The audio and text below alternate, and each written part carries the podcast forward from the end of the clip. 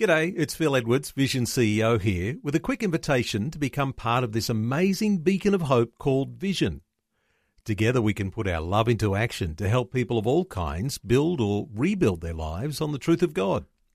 Please consider the part you can play during our upcoming Visionathon appeal, remembering that it's your support that makes Vision possible, including this podcast. realfaith.org.au realfaith.org.au. They would have to sit in the river all night long and do all these different rituals and stuff to gain the Spirit's favour. And the Spirits would tell them, if you can do these things and get it all right, then you'll go to heaven. You'll, you'll, there'll be this basket will be let down and you'll be taken up to heaven in this basket. So as they listened to the Word of God and as they heard what God said, they started to realise that, hey, you know, this isn't true.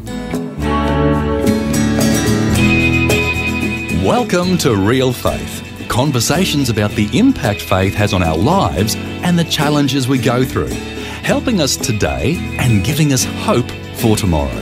That's real people, real life, and real faith with Eric Scatterbo. Well, today we're going to learn about the Higaonon tribal people in the Philippines who lived for centuries enslaved to superstitions. Also, they lived in fear of the spirit world, and anytime anything bad happened, they felt like they had to make an animal sacrifice in order to appease the gods and get back on their good side. This pretty much sums up how they lived for centuries, year after year, in bondage to superstitions and sacrifices. And then, one day, the village witch doctor had a dream that white men would come with a book. That's when Australian missionaries Ron and Michelle Jennings entered the picture. They're sharing their incredible story with us. I was wondering if you could kind of give us a background. What were the Higaonon people like before you arrived in the tribe? Uh, the Higaonon people are a group of animist uh, tribal people. Uh, they live in north central Mindanao in the Philippines and they had no written language and they were fairly isolated from the outside up until we came into the area. There was no um, other religious influence from outside. They only had their tribal uh, religious system. Now, what kind of things did they believe in their animist thinking? Um, they would uh, they worship their ancestral spirits, and they also live in fear of um, spirits who they believe live in the rocks and trees and mountain areas of the forest. So everything they do, everything in their daily lives, they would have to be on the lookout for taboos and signs on the trail and different things that would, um, in their belief system, if they didn't do the right thing, that would cause them problems. The spirits would make them sick and possibly even kill them if they, you know, crossed a taboo. Uh, for instance, if there was a, a dead animal on the trail, and they would see this dead animal, they wouldn't be able to continue on with their journey. They'd have to go back home and wait until that was either removed through the elements or deteriorated or something before they would go uh, on that trail because they'd believe that if they went that way, they would be severely uh, cause severe sickness or something from the spirits. So, how did they overcome these superstitions? What did they have to do in order to get along? Um, mostly they would uh, perform rituals and sacrifices to the spirits to appease them. Um, for instance, if they would uh, travel across a river and then there would someone in the family would get sick, the shaman or the witch doctor in the village would um, do certain things to determine what was the cause of that sickness. And if it was, uh, if, if, they considered that it was a, a spirit that lived in a rock in the river, where they passed through, they would then set about to appease that spirit with animal sacrifices, chickens, pigs, stuff like this. And then they would do certain rituals with the person as well to try and cause their sickness to go. So this was kind of a constant cycle of if you got in problems, sickness or other types of problems, then you'd have to find out what the cause of the problem was and then try to appease the gods to make everything get better? Yeah, yeah, basically. And um, often they would see very miraculous curing from that too. They would do do the sacrifices and the things that they were laid out in their their spirit culture, and they would often see very dramatic uh, changes in the person that was sick. People that were almost looked as if they were almost dead would just miraculously be cured. So, in their minds, there was something to this all. Oh, absolutely, yeah, no doubt about it. The, the Higaonon people actually could see the spirits that they worship. They, they, um, one time when we were there studying their culture, every now and again these strange names would pop up in my study, and uh, when I asked them what was the difference, because these names seemed very different to the everyday names of people in their stories, and they just very nonchalantly said, "Well, they're spirits." Hmm. So there was these this in this story talking about different events and different interaction. There, they had these spirits who were interacting with them, and they could actually uh, visualize them. Now, were they happy in this type of existence, always constantly having to appease the spirits? Oh, absolutely not. The most miserable people we've ever seen. I, it was just um, just depressing to be around them because they were just just absolutely totally miserable. Their whole life was a life of fear, and they couldn't do anything. They couldn't eat certain everything they ate had some kind of taboo or ritual associated with it. They just couldn't eat food that they felt like eating. If they ate two foods that were designated as foods that were bad to eat together, they couldn't couldn't eat those foods together. Um, pregnant women, for instance, couldn't eat any hardly any food that was good for them.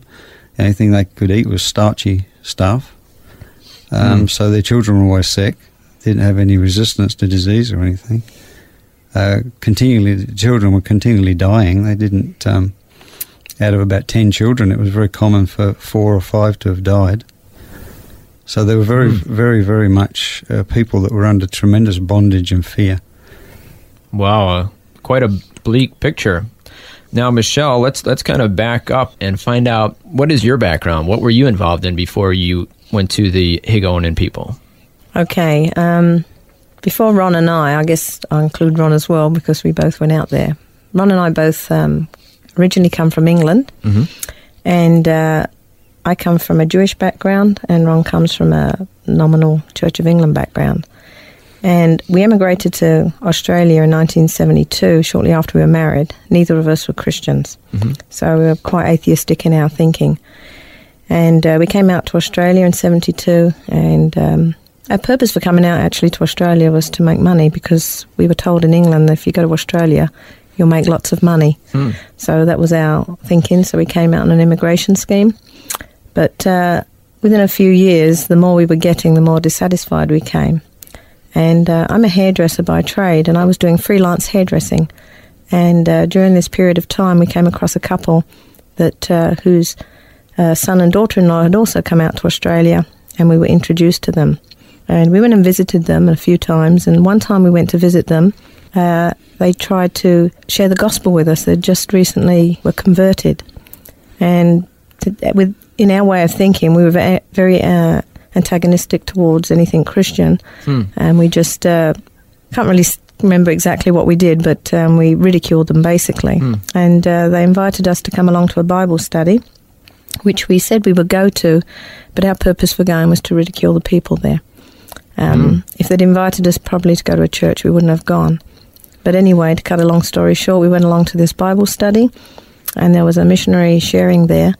And in the course of the evening, we started to hear things that we'd never heard before from the Bible. And uh, we really didn't have anything to say to him. We really didn't have anything to ridicule either.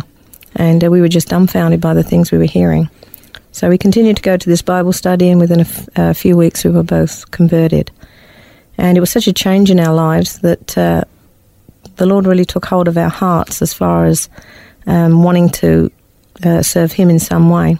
And within a few months of going to this Bible study, a lady came from India and showed us slides of a, a tribal group in India who she told us that unless they that somebody went there with the gospel, they would never hear because they lived in such a remote uh, location, and uh, it just blew us away because we just heard this wonderful uh, news of salvation. We just come to the Lord, and to think that there were people in the world that would never hear the gospel unless somebody took it to them in their language, just kind of blew us away. So that was uh, what the Lord used to uh, get us involved, and uh, because we didn't come from Christian backgrounds, we really didn't know anything about missions, how they worked. And we just committed it to the Lord. And um, within a few months, we were at a church camp, and there was a representative of New Tribes Mission there. His name was Bill Humphreys, and uh, we approached him. And he told us all about New Tribes Mission. That New Tribes Mission was an organisation that did that very thing. They went out to remote places mm. around the world, and um, yeah, that's basically how we got involved in mission work. And we did our training with New Tribes Mission, uh, three years training, and then in 1980 we ended up in the Philippines. You learned the language, yep. and you learned about the culture. Anything interesting that you learned that kind of surprised you? Oh wow, we learned lots of things. I think um, the thing that surprised us more than anything was the uh, the different way that the people think. You know, we're so used to thinking in our Western mindset, and we think that language is just learning words, but it's not. It's a whole different way of thinking, and the whole tribal way of thinking and relationships were very different.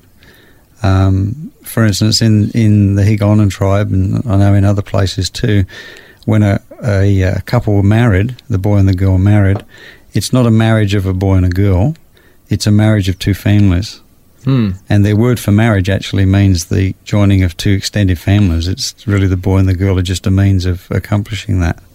So you learned their culture, the language and the yep. culture mixed together, and that took how long? Almost two years. Yeah. So you're missionaries, but at this point, the word Jesus hasn't even been mentioned yet. Is that right? Oh yeah, yeah. We didn't mention anything. We um, we also couldn't do any like we couldn't practice any of the outward forms of our of our own faith because they would be misinterpreted. Mm. Um, praying with our eyes closed, for instance, uh, to pray with our eyes closed and let them see us doing that in the tribe would bring an interpretation. They would interpret that the wrong mm. way. Um, so we very much had to stay neutral. Today I'm chatting with Ron and Michelle Jennings about how they came to live with and serve the Higaonon tribal people in the Philippines. We just heard how they became Christians and then later missionaries. Next, we'll find out about some of the challenges they faced when they went to live deep in the jungle in the Philippines. All that and more is coming up when we return right here on Real Faith. The Word for Today is Australia's most widely read daily devotional, designed to give you practical teaching to keep you focused on your relationship with Jesus. Read it online or subscribe to the free printed edition at thewordfortoday.com.au. You're listening to Real Faith conversations with real people about how God works in their lives. If you want to know more about integrating faith into your life, our website is realfaith.org.au. Just go to the website and you'll find helpful articles about the impact faith can have on your life. Once again, that's realfaith.org.au. Welcome back. I'm Eric Scatabo, and today I'm chatting with missionaries Ron and Michelle Jennings. They're sharing about how they came to live with and serve the Higaonon tribal people deep in the jungle in the Philippines. Next, we're going to hear about how the tribal people reacted when they began to learn the Bible and that all mankind is under the bondage of sin. Now, Michelle, what was the biggest challenge for you learning this language and the culture? Um, I think it was just the, the time frame, just the um, time it took. A hard thing was watching my three children just pick this language up without having to um, analyze it or anything like that. That was kind of hard to watch them pick it up so easy when it was so hard for us. So you're in the middle of the jungle. Yep. With three children. Yep. Learning this language, which was completely foreign. Yeah. And you did it. Yeah. Um, Sounds like a snap. No problem. I think, you know, as we went out by faith, believing God was going before us, um, of course, we were totally um, looking to Him for these things. And uh, I guess what the Lord has shown us over the years that He's faithful. And uh, as we went out into the unknown, um, He went before us and just helped us in those areas. Now, I just want to pause here in the story and just say did any of your friends think you were crazy for doing this? Um, I'm sure there's lots of people that thought we were crazy. um, I think because, yeah, we, we didn't have a lot of friends in the sense of because we, we hadn't been in Australia that long. Hmm. And um, all the friends that we had were people basically who we had met as Christians. Mhm. And I don't think there were, I think there was a lot of people pretty amazed that we packed up and left to go to the Philippines, but I don't think anybody thought it was really crazy in, in a sense. Now, from the Yeah. time that you put your faith in Jesus Christ to the time Yeah. that you left for the Philippines, how long was that? Uh, it was actually just uh, four years. We- wow. So yeah. very young Christians. in Yes. Yeah, we were we went into New Tribes mission just a little over a year from when we were converted. Wow. We didn't have a lot of background in, in anything.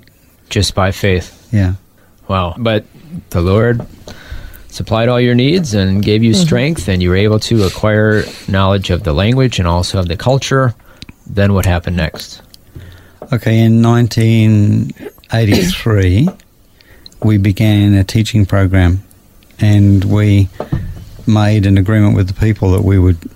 It was twice a week that we would um, have these sessions with them where we'd start teaching them from the Bible, and uh, we started to prepare our evangelistic teaching lessons, which began in Genesis. Uh, we were trained with New Tribes Mission to not just jump in and give the gospel. We were trained to lay a foundation for the gospel, making sure that the people understand who, who God is and what the Bible teaches that God is like and what the issues are in regards to sin. Mm-hmm. Um, the fact that all mankind is uh, under under the bondage of sin and cannot do anything to save ourselves from it. And you know, we wanted to make sure the tribal people really understood that before we actually went ahead and gave them the gospel, which tells us that Jesus died for our sin and paid for our sin completely. Uh, so we, we spent about three months teaching this background information so that when we did present the gospel, uh, it would be clear to them. And actually, we only got as far as the law. We got as far as the Ten Commandments. And we had the tribal people come into our house and pleading with us to tell them what what salvation was, how they could be saved from, from eternal judgment. Because the by teaching them the law, by the time they got to that, they'd realised that there was no hope for them. They realised that there's nothing that they could do, and they had believed what we were, the word of God that we were teaching them, and so um, we actually went. We had to go ahead at that point and uh, present the gospel to them that Jesus was the, the Lamb of God who died for their sin. So why did they feel lost? That like that they needed salvation. Well, basically because they'd listened to what the Word of God said all the way through the Old Testament stories and what the Word of God says about their e- eternal condition. Mud ay daamang katanga ganasong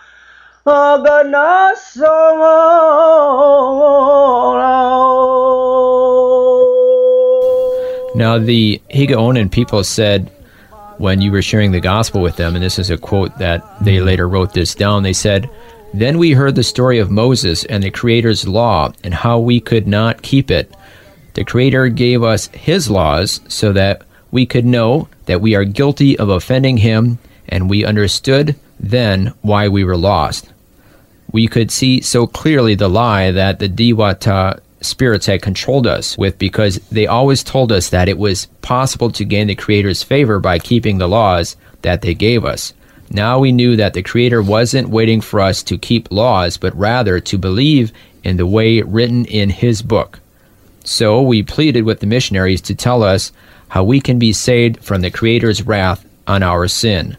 What if we died and our sin was not dealt with? Is that basically their questions at that time? Yeah, that that's uh, that sums it up. Yeah, that about sums up what they were thinking. Yeah. So as you taught them, they were starting to realize, hey, we've been trying to appease these spirits all this time, and these spirits told us that if we obeyed them, that was the way of salvation. That was the way to make it to heaven. Yeah, they'd always believed that um, they have a rapture in their uh, in their culture where there's this basket that's let down from from heaven. They believe there's this doorway to heaven in uh, where the sun is at midday, and um, they have all these laws and rules that the spirits tell them to do, things that they tell them that they have to do, and if they can fulfill those things, then they'll uh, be taken up in this basket to heaven, literally, physically. And um, most of their stories uh, revolve around this whole concept of being taken physically to heaven and not dying. And um, a lot of the spirit stuff that they do, they, they would go on these pilgrimages through the through the forest and have all these things that they had to do, um, like they would have to sit in the river all night long and do all these different rituals and stuff uh, to gain the spirit's favor. And the spirits would tell them, if you can do these things and get it all right, then you'll go to heaven. You'll, you'll there'll be this basket will be let down, and you'll be taken up to heaven in this basket. Um, so as they listened to the word of God and as they heard what God said in His word, that uh, there isn't anything that man can do to gain favor with God, they started to realize that hey, you know, this isn't true. What the spirits have told us isn't true. We can't do anything. And they began to realize that that's why no one had been taken up in a basket too. That every time they would do that, the spirits would say to them, "Okay, you did this wrong, or you did that wrong." So that's Mm. why nothing happened. And so they they began to see the truth of the matter, and that is that the spirits kept promising them these things, but nothing actually ever happened. They never saw anything happen. And now they were hearing from the Word of God. Yes, you know there is no way that man can do anything to go to heaven because the sin has to be dealt with. And as they listened to the God's law, they realized that hey, no no man could ever do that. No man could ever be that perfect. And of course, we also taught them too that the Bible teaches that God has a way of salvation that's nothing to do with law. It's all to do with Jesus paying for our sin. And so once they saw that, then they turned to Him because they'd been prepared. They'd been brought to that place where they realized they had no hope. And they were asking us to tell them, well, what is it? You know, all the, all the way through our teaching, we'd, we'd told them that there was this promised one. There was this promised Saviour that God told the Jewish nation that was going to come. And we hadn't told them who that was or how that worked. So at the point where they realized that they had no hope, they were saying, well, what is it? If there's no way that we can do anything for our salvation, what is it? You keep saying that there is a, a way. What is that way? So we shared that with them. The fact that that way was Christ Himself. It was God Himself who came down and did that for us because we can't do it for ourselves. And at that point, the, practically all of those that had listened through the teaching through the Old Testament turned away from their spirit worship and their their ancestors and their old beliefs and turned to Christ. So now this is a group of people that for centuries believed in spirits and appeasing the spirits and doing things to earn salvation. And in a matter of a couple of years, put that aside Yeah, and put their faith in Jesus Christ. yeah. When actually, when when we were studying their language and culture, I remember distinctly that where our bedroom was in our house, if you laid on your stomach in the bed and looked out the window, you could see down the trail where the people would travel. And um, most nights the the men were drunk, and uh, they come back up the trail from their drunken binges and uh, be shouting at the top of their lungs and singing and doing all this stuff. And we realised how strong their, their culture was. We'd been to their spirit services, we'd been to these uh, spirit festivals that they used to have and see the sacrifices and been involved with, you know, learning about what they were doing. And we just said if, as we looked out this window at night and hear these guys coming back from their drunken things that they had, uh, and realised how, how deeply they were captivated in this whole thing, this whole cycle that they were in. Um, we said this would be a miracle if if a, one of these people gets saved. Hmm. If one of these people would turn to Christ, it'd be an absolute miracle. But when it happened, it was the majority of them. Sukan di na pugsiga ipadiyo ko. Well, that was part one of my conversation with missionaries Ron and Michelle Jennings about their story and also about the Higaonon tribal people in the Philippines who had lived for centuries enslaved to superstitions and in fear of the spirit world. Next time, we'll hear more of the story and how the Lord used Ron and Michelle, along with other missionaries, to help set the Higaonon people free from bondage. It reminds me of when Jesus said, If you hold to my teaching and you are really my disciples, then you will know the truth, and the truth will set you free. We'll find out how that happens for the Higaonon tribal people next time Until then, I'm Eric Scatabo. So long, God bless. You've been listening to Real Faith, and if you have any questions or comments, you can send us a message through our website, realfaith.org.au. That's realfaith.org.au. Real Faith is a production of Vision Christian Media. This program is a production of Vision Christian Media. To find out more about us, see vision.org.au. This program is a production of Vision Christian Media. To find out more about us, see vision.org.au.